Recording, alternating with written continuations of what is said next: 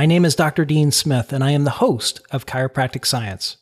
I'm a senior clinical faculty member in the Department of Kinesiology and Health at Miami University, and I'm also a practicing chiropractor in Eaton, Ohio. My research interests relate to understanding how chiropractic affects motor control and human performance. Today, I have the privilege of interviewing Dr. Craig Moore. But before we get to the interview, I wanted to thank all of you who have subscribed to Chiropractic Science, and I'm especially appreciative to all of you who have contributed five star reviews on iTunes. iTunes reviews really help others find out about chiropractic science. So, if you like the show, please take a second and write a review. It will support chiropractors everywhere. I'd like to share a review on iTunes from someone with the nickname Scarlet Rose Monroe from Australia, who says, Keep up the great work. Thank you, Dean, for shining a spotlight on these prominent researchers and their important work. It's interesting to hear their discussions on research beyond what is written and published. I particularly like the way that you discuss making rigorous, peer reviewed research clinically meaningful for those of us on the front line delivering evidence based healthcare to patients. Well, thank you, Scarlett Rose Monroe, for your review. I look forward to sharing your flattering iTunes review in a future podcast. Please consider making a contribution to chiropractic science to keep these podcasts going. You can do so on our website either by making a donation or by purchasing the evidence based patient education slides presentation. We are also on social media, including Facebook and Instagram, so please connect with us there. Something I wanted to mention before we get started is that I just attended the Association of Chiropractic Colleges Research Agenda Conference from March 8th through 10th in Dallas, Texas. I'd like to take a few moments and ask that everyone contribute in some way to chiropractic research. There are many ways to contribute. You could make a donation to a chiropractic organization and let them know you'd like it to go to fund chiropractic research. If you don't know of any, I'll be happy to point you in the right direction. You could contribute to our scientific literature by writing case studies, letters to the editor, or through any other research design. You could contribute by spreading the research message to your patients, your friends, your community, and perhaps most importantly, to policymakers. Research is changing our culture and our future. Let us all contribute to our future, contribute to our research. All right, well, let's get on to the interview with Dr. Craig Moore. Dr. Craig Moore is the director of a multidisciplinary allied health clinic in Crow's Nest, Sydney. His clinic focus is toward the diagnosis and management of musculoskeletal disorders and headache disorders in particular, migraine, tension type headache, and cervicogenic headache. Dr. Moore has completed a Master's of Clinical Trials Research and is currently enrolled at the University of Technology, Sydney, doing a PhD in public health focused on the chiropractic management of headache disorders. As a founding member of the Australian Chiropractic Research Network, ACORN, he has a strong interest in supporting the development of chiropractic research through the utilization of this practice based network project. He has numerous publications in the scientific literature in such journals as Spine, BMC Neurology, JMPT, BMC musculoskeletal disorders, and headache, to name a few. Dr. Moore is also a CARL Fellow. Today, Dr. Moore and I will concentrate on the role of chiropractors in the management of headaches. Some areas of discussion we'll try to touch upon include the societal impact and costs associated with headaches, prevalence of headaches in the community, prevalence of headache in chiropractic clinical settings, why do people turn to chiropractors, the current level of evidence for chiropractic treatment of different headache types, what do the headache guidelines recommend for each headache, and what should a chiropractor consider when examining a headache patient. So we've got a busy agenda. Dr. Moore, it's a pleasure to have you on the Chiropractic Science podcast. Uh, it's a pleasure to be here, Dean. Uh, thank you very much for asking me. And um, May I take a quick moment to congratulate you on being awarded uh, recently, I believe, the ACA Researcher of the Year. Is that correct? That is correct. And thank you very much. Uh, it's been an exciting couple of weeks. so perhaps I should be interviewing you. Oh, no, no, no, no, not at all.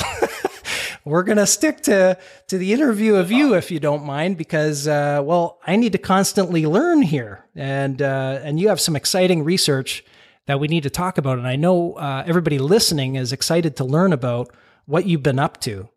So, if we could get started, because I know we have a busy agenda, can you tell us how you became interested in becoming a chiropractor? Ah, well, uh, towards uh, the end of high school, uh, I, I, was aware of, I had a strong interest in health and fitness. Uh, and I've been considering a range of career options that might fit into that idea. Uh, anything from being a, a, high school sports teacher to physical therapy and so on. However, when I was maybe 16, 17 years of age, I was introduced to a, a local chiropractor. And during our, our very first meeting, I, I remember this so well, he put me on straight on to his Zenith electric tilting chiropractic contraption and proceeded to adjust me from, from top to bottom. And I, I recall all I could hear was these crazy sounds of this contraption uh, hissing and popping and dropping up and down while he was adjusting my spine. And, uh, and as the table was tilting me back up onto my feet, I remember feeling a, a little stunned, but a little bit excited as, as he proceeded to, to very passionately begin uh, educating me about life and, uh, and all things chiropractic. So so somehow this was a somewhat strange ex- initial experience, but it started my more serious uh, interest in the idea of, of becoming a chiropractor. Very nice. Very nice. So yeah, you you made it through. So even with that experience, uh, you decided to press onwards with chiropractic. I think I was very excited by his passion. Awesome, awesome. Yeah, and I think that's what gets a lot, a lot of us interested in uh, pursuing uh, chiropractic education as well. Certainly did for me too. I had pretty similar experience. So now, Dr. Moore, you've been in practice for for a while, um, and uh, so I'm interested in learning a little bit about your practice, and then uh, I'd also like to learn how you got interested in uh, research. Yeah, so I'd been a, a chiropractor for many years, uh, and I had become, over those years, increasingly engaged, I guess, in a number of issues that were happening for the profession here in Australia, and uh, issues around the identity of the profession, the positioning of the profession within healthcare. And, and there was a lot of issues coming up, issues related to the use of x rays in chiropractic practice and so on. So, uh, however, I, I soon be, began to feel a little frustrated uh, that when I wanted to explore and understand uh, the evidence based literature on many of these topics that I was feeling increasingly pa- passionate about, uh, I realized that I was a little bit out of my depth and I did not really understand how to go about doing that with any confidence. So, um, some years ago, that led me to doing a, a Masters of Clinical Trials Research uh, at a local university. Uh, for two years, and this certainly gave me that confidence to understand research a little bit better and engage with with exploring research a little bit better. And then about a year later, uh, I met uh, Professor John Adams, who had been asked to uh, establish ACORN, the Australian Chiropractic Research Network. And this is a, a practice based research network that we have here in Australia of about 2,000 chiropractors. And, uh, and I, was, I was asked by the Chiropractors Association to assist John in, in establishing ACORN. And of course, our conversations then began turning towards the idea of me doing a PhD with him as my supervisor. And so it really began from there that I, I started a PhD. Excellent. So, what was it in particular that got you interested in, in exploring headache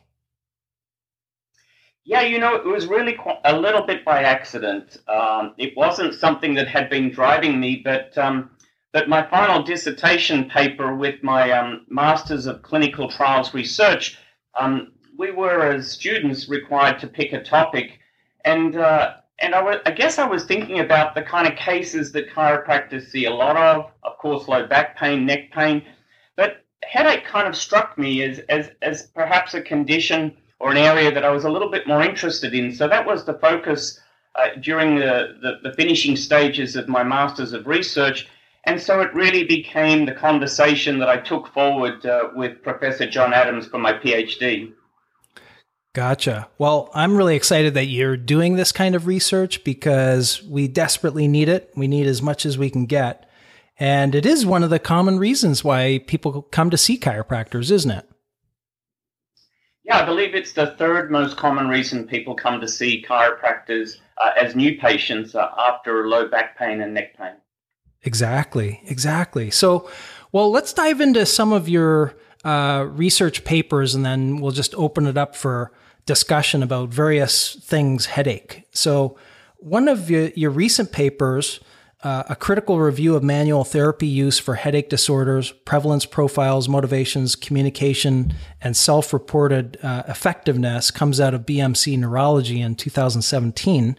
I wonder if you could uh, walk us through uh, this paper a little bit, uh, how you came up with that, and, and what you learned from the study.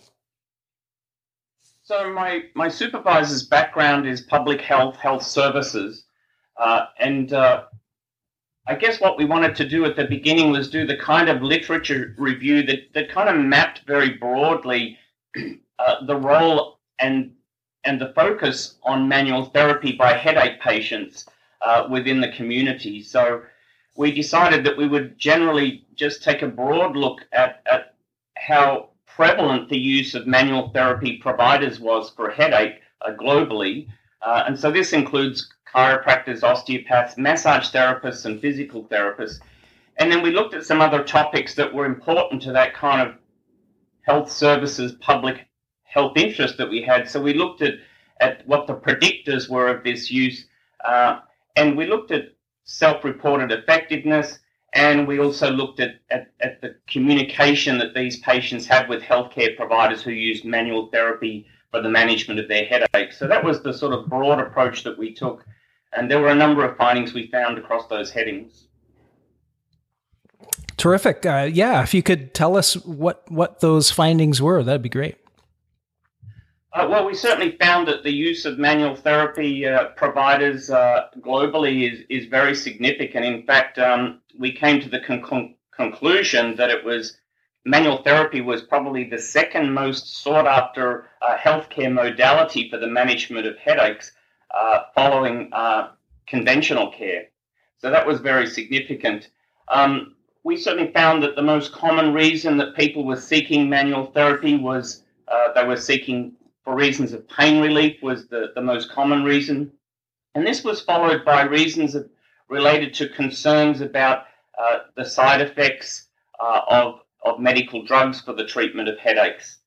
So uh, we, we, we began to understand that these were the sort of concerns that these patients had about approaching uh, this type of care for the management of their headaches.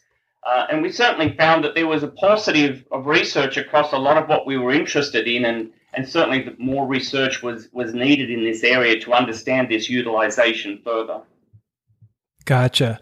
So, if I hear you correctly, then uh, these people uh, that are coming in with headaches, to see a chiropractor, for example, or or another practitioner who might do some manual care with them, they're coming in not necessarily to replace medication, but uh, perhaps they perceive that they could get additional benefit from the manual therapy. Does that sound right? Indeed.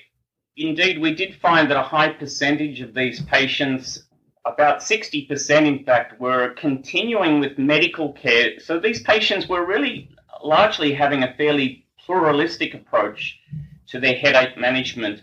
They did have concerns about the side effects of medical care, but about 60% of them were still concurrently using some form of medical care while they were using manual therapies for the management of their headaches. Hmm. And around half of these patients, interestingly, were not disclosing their use of this type of treatment to their medical doctor. And that raises, you know, other questions about patient communication uh, about and trust uh, in terms of the use of this type of care that around half of patients were not disclosing this type of care to their medical doctor. Yeah, that is really interesting. What, what do you think? Uh, why do you think that is? Well, there could be a few reasons. Um, I, think that uh, perhaps in some cases it may relate to the fact that patients may not believe the doctor would understand this type of approach to care or perhaps the doctor may be less interested in this type of care for the management of headaches. But this would be a topic that would really require some more research to explore further. Sure, sure. Yeah, I you know, in being in practice myself, uh, at least part time these days. Um, yeah, I, I, think that's exactly what uh, what my patients would say as well. Um, that for the exact same reasons, maybe the doctor wouldn't understand or or what have you. So yeah, that's pretty interesting. Now, Dr. Moore, how prevalent are headaches in the community? Uh, well, the prevalence is, is very high, of course, for, for migraine and tension headache. Uh, in fact, uh, nearly half of all adults worldwide would probably meet the criteria for the diagnosis of a primary headache of some type, which is quite extraordinary, I think, as a profession. Uh, when we, we start to consider the fact that we have um, a lot of opportunity in the coming years to do more research and be more recognized providers in this space, to think about that thought that, uh, that about half of the adults in the world currently would meet the criteria for the diagnosis of a primary headache of some type. And, and in general, around 38% of adults are suffering uh, episodic tension headaches, and around 10% of adults are suffering migraines. Uh, while for a cervicogenic headache, we, we don't have as much information, but it would appear it's between 3 and 5% of adults are suffering from cervicogenic headache. So the prevalence is, is very high. Migraine uh, is the seventh most disabling uh, condition globally, and I believe it's uh, the third most disabling condition for adults uh, under the age of 50. So these conditions uh, have a very big impact on, on the health of people. Attention, headache, and migraine are listed uh, as the second and third most common health conditions by the by the global burden of disease. Yeah, that's that's a huge burden, um, especially yeah when you put it up against some of the other issues that burden people. This is amazing how many people it does affect. So I guess it's no wonder why people turn to chiropractors uh, and other practitioners to to try to get some relief from their headaches. Well, indeed, uh, these are huge problems in society, and as, as we move forward with research, it will be very exciting to see what role we can play um, as, as research continues to unfold. But the healthcare costs and the loss of productivity costs that's associated with, with primary headaches like migraine and tension headache is, is very significant. In America, I was reading this week that there's an annual cost of $36 billion in the US is the cost of, of migraines uh, to healthcare and productivity. And, uh, and indeed, uh, American employers alone are losing more than $13 billion each year as a result of lost workdays due to migraine alone. So these are extraordinary healthcare bills, and these are certainly major diseases affecting society. Yeah, absolutely. So it's it's uh, an amazing prevalence in communities. Um, you did a paper again recently uh, that looked at the prevalence of headache specifically in chiropractic clinical settings. This was published in BMC Complementary and Alternative Medicine 2017 in December. I wonder if you could tell us about that that paper um, and and what you found specifically uh, within these chiropractic clinical settings. Yeah, so we've, we've published a couple of papers in this space. Uh, last year, with the paper in the, the Journal of Headache and Face Pain, uh, we looked at the US National Health Interview Survey. This is a, a paper published in Spine, and what we found there was uh, that manual therapies or manual manipulative therapies in particular are the most frequently used non drug therapies among all headache and migraine sufferers uh, after medical care. So, so this is the most prevalent form of healthcare in, in, across the US, looking at US National uh, Health Interview Survey statistics. Um, but another study by Sanderson, looking at general populations across five countries, it also found that chiropractors were the second most utilized healthcare providers uh, for migraine in Australia and the third most utilized in the US. And so we're, we're seeing within chiropractic patient populations that headache patient, new headache patients uh, are presenting uh, somewhere between 5 and 15% of new headache patients are presenting, uh, new patients are presenting for reasons of headache. Um, it depends, it probably varies a little bit depending on the country. And I suspect beyond new patients, there would be a higher percentage of routine patients who have become introduced or, or aware after after becoming a new patient that that, that chiropractic is, is has been very helpful in their management of headaches uh, after becoming a new patient. Absolutely. I, I mean, as chiropractors, we hear that all the time, right? Somebody comes in for low back pain or something, and and if we work on the neck, they notice, hey, you know, uh, headaches seem to be better. Well, that's a nice side side benefit. of, interest too, we we found that um, chiropractors are probably getting the toughest of headache cases. Uh, when we compared uh, those with headache who do not use manual therapy providers, uh, comparing those with headache who do use manual therapy providers, we, we found that there was greater comorbidities, uh, and the patients had a, a, a, higher level of, of headache chronicity and disability. So it could be that we're getting the toughest of cases too. People who have perhaps thought of chiropractic later, uh, you know, as maybe even as a last resort. So it, it's it's interesting to think about that that uh, that we may be getting a higher percentage of tougher cases than than perhaps the local medical doctor does. Yeah, for sure. And then it it I guess it makes me think at that point. Uh, of perhaps really how effective chiropractic could be and is. Indeed. And uh, as the research has been unfolding, we're, we're beginning to understand that more and more for different headache types. That's great.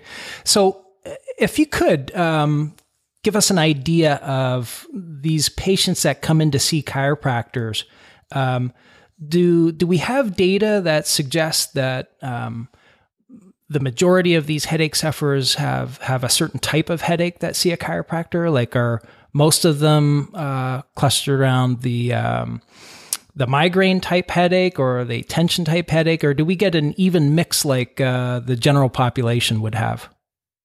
We just don't know that yet. Uh, it's a great question, and I think it's a very very important question. Uh, but most of the the research that's been done uh, across Europe and North America and Australia. We know that the percentage of new patients who present with headache uh, as their primary motivation, but we, we actually don't have good data on the type of headache that these patients have presented with at this point in time. And, and in fact, this is the, this is the focus of my final PhD paper. Um, we're, we're just getting this through ethics at the moment, but we're aiming to uh, distribute a questionnaire nationally here in Australia to consecutive new pa- uh, consecutive patients presenting for treatment for headaches. And uh, this questionnaire indeed will be designed to establish their headache type and it will be designed to establish their level of headache uh, disability uh, using a, a, six question uh, questionnaire called the HIT6.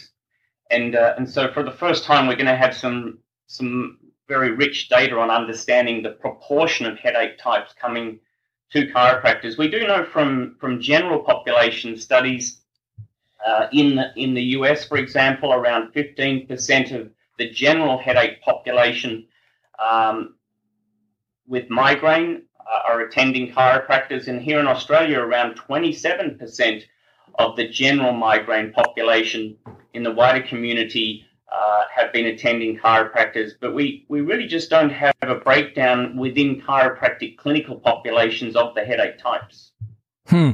Well, I look forward to that research coming out. Um, uh, in, in, my experience, I I tend to see more migraine uh, headache sufferers, but uh, yeah, we'll we'll wait for that research. I'll be eagerly looking forward to reading it. Um, so we've talked about the different kinds of headaches uh, so far. Uh, but I'd like to dive into these different types of headaches a little bit more, and for the practicing chiropractor, uh, provide them some some practical information to consider when doing their history and examination, if we could. So, I guess we'll start off with uh, perhaps maybe the most basic question, and that is, what are the types of headaches that chiropractors typically see? Yeah, so from what we know, tension headache, migraine, and cervicogenic headache would be the types of headaches that we see the most. And perhaps cluster headache might come in a distant uh, fourth. Um, and so when we're taking a, a history with patients, um, you, I would encourage chiropractors to, to really just follow a normal, you know, eight point history as they would for any new presenting condition, um, you know, to establish um, the basic circumstances of the, of the headache uh, presentation. And then they would delve into questions that, that just clarify more clearly the type of headache that the patient has from there. Uh, and, and I would direct chiropractors towards familiarizing themselves with the International Classification of Headache Disorders criteria or ICHD um, criteria if they want to become more familiar with, uh, with understanding this. But essentially, with migraine, you would be looking for a headache type that's on one side of the head. Uh, it's a more often a pulsing quality. It's more severe, and it's it's aggravated by any kind of routine physical activity. So these types of patients will tend to report that they need to lie down in a dark room uh, when they have a headache. And these patients will tend to have either nausea or, or vomiting, or they may have they may express that they can't be around bright lights or, or loud noises. So these are all the, the typical signs of migraine. And if it's a patient uh, that has a migraine with aura, you would also be exploring whether they're having any other aura type symptoms, whether they're visual, the most common being visual, where they'll talk about uh, lights or, or sparkling in their visual field. Or they may less often talk about a sensory aura, which can be like a tingly numbness in a part of their body or a side of their body. And, and even less often, again, there's, there's a, a type of aura called a speech aura where they'll talk about how they have trouble with language or pronouncing words. So this would be all signs of, of not just migraine, but migraine with aura. If we move on to tension headache, this is a less severe headache. It's more of a steady, pressing headache, not a pulsing headache. Um, these people certainly can still function with their headache. They're not, you know, they can go about doing routine physical activity. There's no nausea or vomiting involved with a tension headache and they don't tend to have problems with bright lights or anything like that. It's it's and it's it's very much on both sides of the head with tension headache, and of course cervicogenic headache, where we've perhaps done most of our research to date.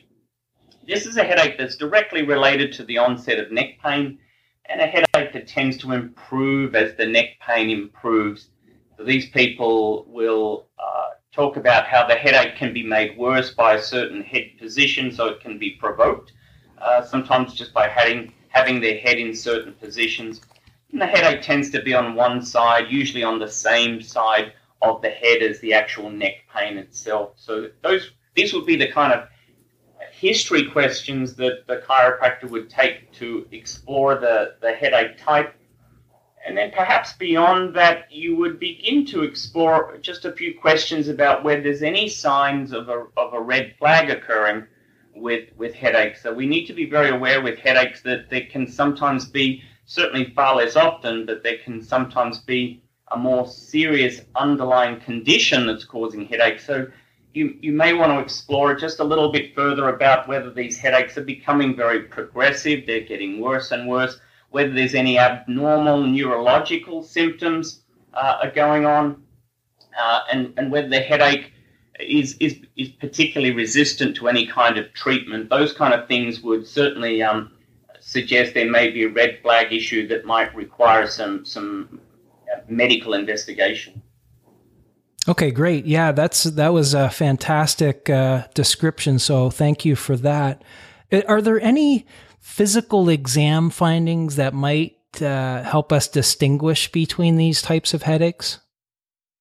Uh, yes, well, there is unfolding research in this field. There's certainly no published guidelines to support the decision on what the most important physical, uh, well, musculoskeletal um, examination approaches at this point in time. Uh, of course, it would be wise for the chiropractor to cons- consider a basic neurological examination as part of their basic workup but we're still exploring what the musculoskeletal dysfunction is associated with different headaches. Um, and there's been there is a paper uh, that's been published by a Delphi panel on, on this particular topic that's uh, uh, probably our best guide to date. Uh, and, and certainly there is some signs that, some research that shows that um, manual joint, um, there, there is reduced upper cervical movement more often, perhaps in migraine from, from early research so far. Uh, there's a, a, test called the craniocervical flexion test, which will be a little hard to describe on a podcast, but it's essentially testing the deep uh, neck flexors, and, and these are known to be weaker, for example, in people with migraines. Huh. And then there's another test that uh, that practitioners could look into called the cervical flexion rotation test, where there's um, where the patient's head is tilted and turned, and typically we're seeing that there's more limited movement on one side more often in those patients with cervicogenic headache. So there's a few there is a few tests that are starting to be explored that, that musculoskeletal dysfunction tests related to the cervical spine that are being exa- uh, looked into more and more from research at this point in time. But there is no uh, strong evidence to say that certain findings are only found for one headache alone. Uh, one other one other examination uh, method I would mention would be to, to test trigger points if you think the patient has tension headache. So there is some early evidence also that shows that um, trigger points are more active around the, the head, the pericranial muscles, and neck and shoulder muscles in patients uh, that have tension headache. And so this could be an important part of the examination for, for those with tension headache as well. Uh, terrific, terrific. Can you recommend, uh, from your experience uh, and or the research that you've looked into, any particular headache PROMs or PREMs uh, that uh, that you think are good? I think the most basic tool for a headache patient assessment uh, that would be helpful uh, would be really just to use a basic headache diary uh, for the patient to take home with them a headache diary and, and really be recording the frequency and severity and duration of their headaches. That's really probably the most basic tool and, and most important tool uh, for, um, for patients to be recording some information about their own headaches. Uh, beyond that, there's a number of headache related disability tools. Uh, the better known ones are the Migraine Disability uh, Assessment Test, or, or better known as MIDAS, M I D A S. Uh, this is a great questionnaire. There's also the Headache Impact Test that I mentioned that we're using in my final PhD paper, uh, the HIT 6, uh, having six questions related to it. So these are great tools just for establishing uh, headache disability or the level of headache impact. And uh, this is information the patient can fill in and record uh, both at the start of a course of care and, and maybe later uh, at the end of a course of care to see what changes have been occurring. Okay, great. Um, and I know you mentioned the uh, diagnostic criteria from uh, IHS, the International Headache Society. Um, are there any like for lack of better term, cheat sheets or something where you know of uh, where that just compares one headache to the next uh, that would be easy for a chiropractor to look up what the criteria are? Yeah, not not so much. It's headache diagnosis is primarily made just from the patient history. That's it. There's no uh, no uh, important uh, or critical physical tests or diagnostic test uh, that are used outside of taking a very thorough headache history and establishing the headache features clearly enough that the chiropractor uh, has a strong sense of whether this is, for example, migraine or tension headache or cervicogenic headache. Got it. Okay, well, let's talk about the current level of evidence for chiropractic care uh, related to these different headache types. Uh, so, if you could um, uh, give us a breakdown of the evidence for each type of headache disorder, that would be terrific. Okay, so probably our profession has done the most amount of research on cervicogenic headache. Um, and, uh, and there is good quality research and indeed good quality evidence to suggest that, that manual therapies is, is effective, of course, for cervicogenic headache, both in terms of pain intensity and frequency and indeed, some of the studies have compared uh, manual therapy approaches to medical uh, medical care and found that um, it was more effective. So we're talking about indeed spinal manipulation, mobilization, uh, cervical spine massage techniques, and and this is probably ideally best combined with uh, some cervical spine uh, exercises. But there's good evidence uh, for these types of approaches for managing cervicogenic headache. Um, if we move on to tension headache, where perhaps physical therapy has done a, a, little bit more research than chiropractors, but once again, it's good news. Uh, there's good quality research that's showing that um, spinal manipulation, mobilization, soft tissue techniques become a little bit more interesting. For example, trigger point therapy, a little bit more important, I should say, uh, in the management of tension headache. Um, and, uh, and there's good evidence that, that these, these types of therapies uh, are very effective uh, in the management of tension headache. Where we have less research and where the quality of the research to date is still comparatively weaker and where the results are a little bit less certain is with migraine. Uh, there has been some research looking at, at, at spinal manipulation, uh, massage therapy, and so on with, with migraine, but at, to this point in time, it would probably be appropriate to say it's still uh, inconclusive. Uh, the quality of the research is not as strong, and, uh, and we certainly need probably the most amount of research in, on the topic of migraine uh, at this point in time. I, I, probably would like to mention that perhaps where trials have been a little bit inconclusive to date for migraine, uh, these trials haven't uh, haven't done a lot of subgrouping of the migraine patients. And what I mean by that is is it might be that there is a certain type of migraine patient that is going to be a high responder uh, versus a certain type of migraine patient that is more likely to be a low responder and, and this would be perhaps important to the inclusion criteria of future uh, migraine trials. Um, for example, it might be less likely that a migrainer who only gets triggered by um, red wine or cheese or, or with the menstrual cycle, it might be that that migrainer is going to be less responsive. But if we were to focus on migraine sufferers that have neck pain, uh, then it might be that we, we start to see that with that kind of subgrouping, that we're understanding the category of migraine patients that we're more likely to help. Yeah, I mean, that's just where a lot of our research is going, right? Whether it's low back pain, mid back pain, you know, extremity issues, uh, a lot of it seems to be in, in the subgrouping, and it makes total sense to me.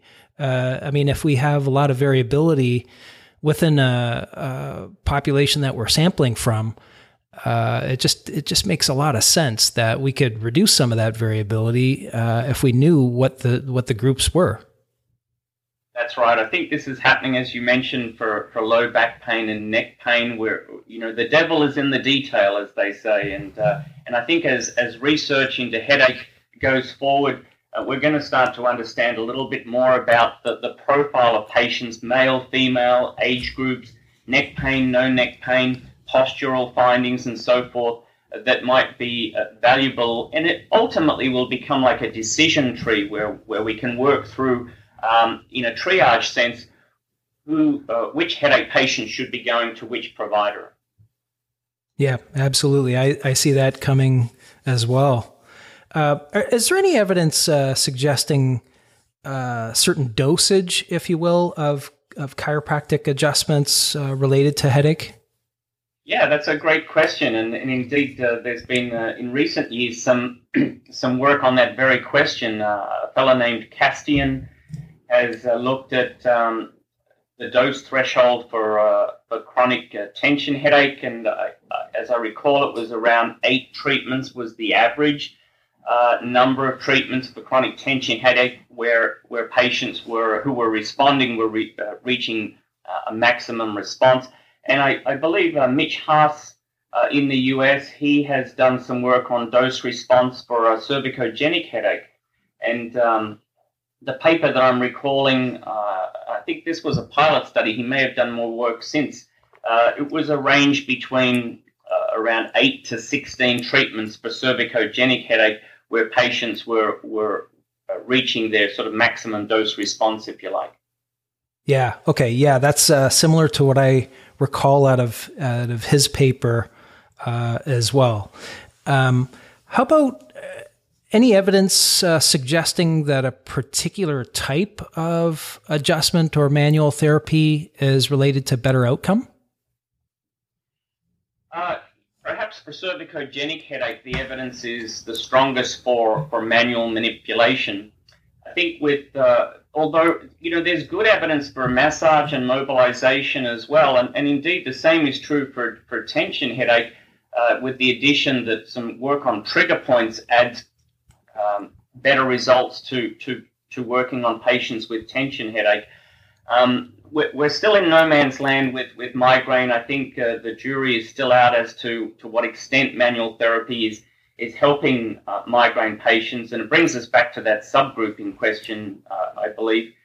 But um, uh, it's certainly, I think most chiropractors, perhaps listening to this podcast, will will have a clear understanding that they've helped many patients with migraine.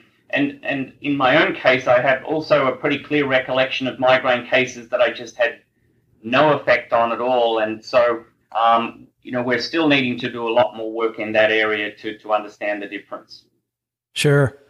Well, another question may, and this may relate to the subgrouping issue that you brought up, but I, have found personally that working with uh, some migraine sufferers and uh, tension type headaches, that there seems to be a spinal component to those headaches, maybe not clear cut like the cervicogenic type, but is there any evidence suggesting uh, spinal um, issues or dysfunction are related to these other headache types? Yeah, so that's right. So um, there is very strong evidence that cervicogenic headaches are a secondary headache coming from the cervical spine, and uh, the likes of uh, Nick Bogduk have, have done uh, very important papers on that topic and uh, heavily cited papers on that topic. Um, when we talk about tension headache and migraine, these are primary headaches. These are classified as primary headaches. So they're not at this point in time classified as secondary to uh, to a headache that's that's been a, that's coming from a, another source. But this is difficult, and then and there's a lot of debate going on about this um, in neurology uh, research circles at this point in time because the, the challenge is that we know that a high percentage of, of migraineurs, for example, suffer neck pain. And we know that um, neck pain often precedes the development of the migraine headache itself. So there's an increase in neck pain leading up to the patient starting to experience the, the beginning of their migraine. And we also have a lot of research that shows neck dysfunction findings, as I was mentioning earlier, are, are very common in, in migraine and tension headache cases. So they're classified as primary headaches, not secondary to the neck, but there are these associations. So, so we need to really keep doing a lot of research in this area to understand these links. Mm, very good. Very good. Well, so we've talked about the different kinds of headaches that chiropractors typically see. What about uh, guidelines? Uh, what what do current guidelines recommend, and is manual therapy a component of any of these guidelines? Uh, well, only slightly. I mean, there is no widely cited headache guideline that's really included cervicogenic headache that I'm aware of, which which is a shame because that's probably the headache where we have our, our strongest evidence. Um, but most of the guidelines really focus either around tension headache or, or migraine headache uh, prevention. Uh, with tension headache, it's interesting. The guidelines uh, encourage non drug management as the first line care for tension headaches. Hmm. Uh, this is partly because of um, the, the, drugs that, that do seem to be effective, effective um, have a lot of side effects related to them. And so guidelines are encouraging a non-drug approach, even though there is there is a need for more scientific evidence for non-drug approaches. But um, interestingly, what what receives the highest level of evidence for attention headache is uh, is, is psychobehavioral therapies. Uh, a type of therapy, for example, called EMG biofeedback or electromyography biofeedback uh, cognitive behavioral therapy comes in with sort of level C recommendation, along with uh, physical therapies, including massage. Um, spinal manipulation isn't mentioned and mobilization isn't mentioned, but uh, acupuncture also comes in at about level C uh, uh, level of evidence. With migraine prevention, drugs are working better. Uh, for some people, at least, uh, certainly drugs have the highest level of, of evidence. We're talking about beta blocker drugs, antidepressant based drugs. Uh, these drugs are, appear to be working well for migraine pain, but um, the research also shows that a lot of patients aren't staying with these drugs long term because of uh, side effects. So, you know, there's a sort of a, a, bright and a dark side to the more effective drugs that are working for, for migraine. And this is um, interesting because the, one of the major reasons for why patients are seeking out chiropractors with migraine is because of their concerns about side effects. But but other non-drug treatments that are doing quite well with evidence are certain herbs. A herb a herb called butterbur. Uh, magnesium is helpful. Uh, a herb called feverfew. So there may be some chiropractors that are interested or using these herbs. Uh, coenzyme Q10 comes in at level C. Uh, level of evidence. So, so there are some herbs that are that are non-drug that are they're showing some promising benefits. But physical therapies, manual therapies are not even mentioned at all in migraine guidelines at this point in time. Hmm. Yeah, that's that's interesting. Uh, just curious about the uh, you mentioned EMG biofeedback. Do you know um, is that uh, like doing progressive relaxation type of biofeedback, like general muscular activation and then relaxation, or is it targeting neck muscles or? I, I don't know a lot about it, to be honest, Dean, uh, and it's probably something I should explore a bit more. But uh, yeah, my understanding is that, that muscle activity is being measured uh, under a machine and that the patient is guided through a, a certain process uh, by a, the, the psychologist or the, or the practitioner uh, so that they understand how to relax, progressively relax muscle groups, uh, and, and that that can be monitored using, using a machine to kind of assess uh, if they're understanding how to do this effectively. Sure. Yeah, that, that's my understanding as well. Well, I, I'd like to um, ask you about some of the other projects that you're working on. What what's got you uh, excited these days, and what type of research are you into? Uh, well, as you mentioned, uh, I'm a, a CARL Fellow, the, the Chiropractic Academy of, of Research Leadership. Uh, I'm, I'm very excited to be one of the, the 13 early career chiropractors uh, that are that have been selected um, to be uh, in the CARL group, uh, and, and we're, we're meeting up again uh, in uh, late April uh, in um, at the University of Alberta in Edmonton for our annual uh, one week research um, camp. So there will be some projects, I'm sure, that are that are going to unfold out of that that engagement. But currently, I've, I've been working on some papers to do with physical activity um, and looking at the role of chiropractors in the promotion of, of, of, physical activity in their practice. So we're developing a study at the moment um, that is going to be rolled out that's going to look at how involved and engaged chiropractors are in promoting uh, better physical health uh, using a, a, questionnaire that's been previously used by other professions. So that's a that's an exciting project uh, that I'm working on outside of my, my PhD at the moment. And also, uh, we're, we're developing a paper. I'm developing a paper with some others that's looking at um, what the research priorities are of, uh, of Australian chiropractors within an Australian setting at this point in time. And uh, we're, we're looking to distribute a questionnaire uh, locally here to, to understand uh, the interest and, and, priorities of Australian chiropractors. And we'll be comparing those to uh, the research priorities of Australian chiropractic academics. So that's a, that's a a project that's also unfolding for me right now. Terrific. I, I love uh, I love all of that. I particularly like the study that you're getting started on the physical activity within the practice. I think that's just a fantastic thing, and uh, and really hasn't been talked about much uh, at all in the profession. But such an important way that we can help people. Indeed, I agree. So, what I'd like to do is um, I, I, always like to ask uh, chiropractors that come on the podcast uh, if they can offer advice to uh, to other chiropractors and students uh, who may wish to become future leaders in research in the profession. Do you have any um, advice that you would give these practitioners or students who are considering a career in research?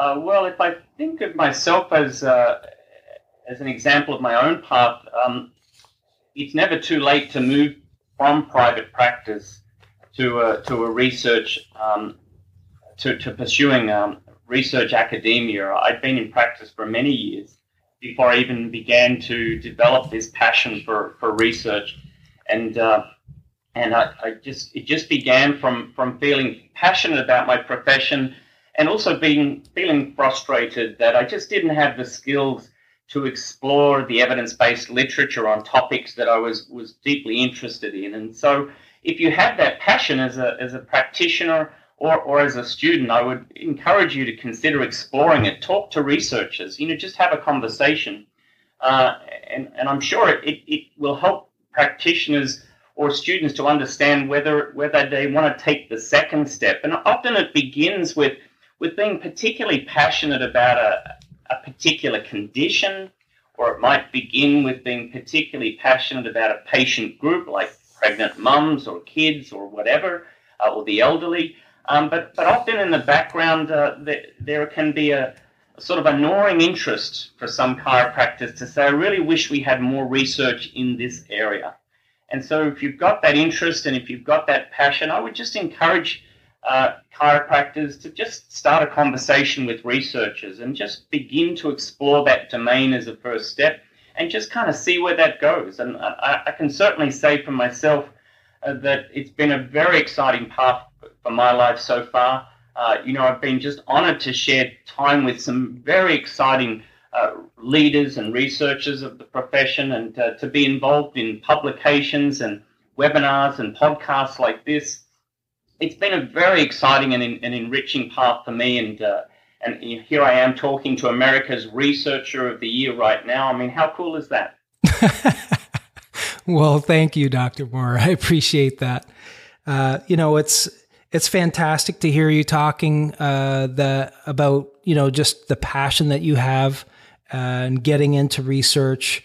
I'm curious because I've heard this a lot from other uh, researchers that have come on the podcast. Um, you mentioned, uh, you know, that you've obviously been in practice for quite a while. How important do you think that was in your development uh, in terms of asking good research questions and things of that nature? Yeah, it, I think it really adds a, a, very important dimension. It certainly has for me to kind of really understand the challenges of of running a practice, being in frontline care, you know, the time constraints and all of the logistical challenges, and then to be kind of thinking about how to, to be fostering some kind of improvement in the care that I provide each year and, and trying to just keep up with improving the care I'm providing each year for a whole range of conditions. It it certainly when I'm when I'm doing research and I'm rolling out research that, that engages uh, chiropractors or engages chiropractors and their patients, you know, I have a very strong sense of, of, of the challenges that chiropractors face in wanting to get something done effectively and quickly and, and efficiently. So, so I think having that practice experience for myself just, just brings a, a greater awareness and appreciation for those challenges in designing research, particularly. Terrific. I, I know when I um, go to conferences and whatnot, uh, many chiropractors ask, well, you know, uh, are you still in practice? And, and if so, how do you do these sorts of things? Uh, so I'll put the question to you. Are you still in practice these days? I am. I'm enrolled full time in my PhD. I'm hoping that I'm in my last year, but I've always been practicing uh, three full days a week throughout my PhD and essentially giving three, three and a half days a week to my PhD as well. But uh, I, I kind of really enjoy the, you know, I'm one day on with research, one day on with practice, and so each each day is, is different to the one before, and I really enjoy the the contrast uh, of, of the two and and sharing the two experiences over the last three years, three and a half years. Yeah, I, I couldn't agree more. I, I really look forward to the to the mixture actually, and so it sounds like you do too. it kind of keeps in things interesting. It, it, does, yeah. It's it's enjoyable. I mean, it's it's certainly uh, a big week each week. I mean, uh, I, I, wouldn't like to think how many hours um, if I add the two together, but uh, now that I can see that that light at the end of the tunnel, I'm a little bit excited. I'm in a bit of a gallop right now to kind of see myself through to the finish. Very good. Well, uh, I know the chiropractic profession as a whole is looking forward to reading more of your research. Uh, perhaps I can have you back on after you uh, get some more of this stuff done. Oh, it'd be a pleasure anytime. Great. Well, thanks uh, so much, Dr. Moore, for coming on the podcast. Uh, I've I've learned a lot. I know other chiropractors are going to learn a lot from our our discussion, and uh, so thank you very much. Pleasure, Dean. Thank you for inviting me. Thanks again for listening to Chiropractic Science. In this episode, we talked with Dr. Craig Moore, and it was all about headaches. I mentioned at the beginning of this podcast that I attended the ACC-RAC conference just a few days ago, and this was in Dallas, Texas. And it was a great conference, and I got to meet a lot of uh, uh, new people that I hadn't met before, or interesting uh, people, and we had some great discussions. So, shout out to everybody uh, that I met at the conference, and I uh, just wanted to make special note of uh, two people that I met. Uh, Dr. Hella Leap, thanks for coming out from California and attending your first research conference. Uh, it was exciting to see you there, and I hope you got a lot out of that conference. And Dr. James Leonard, who uh, we spoke after the conference for a while, and he asked me, What is the deal with the bagpipes uh, in the podcast? Um, well, I just like bagpipes. And so I thought, why don't I put it in there? Because uh, I'll do what I like on this podcast, I guess. Anyways, I, I think I told him that uh, I'm a chiropractor, so I guess I'm a little strange. Uh, I have a PhD in psychology. That makes me a little stranger, perhaps. And uh, and I love the bagpipe, so I'm all around. I guess just a little bit of a an odd fellow, but uh, so I love all these things. That's why I put the podcast in there. So, anyways, hope everybody has a fantastic day. Take care.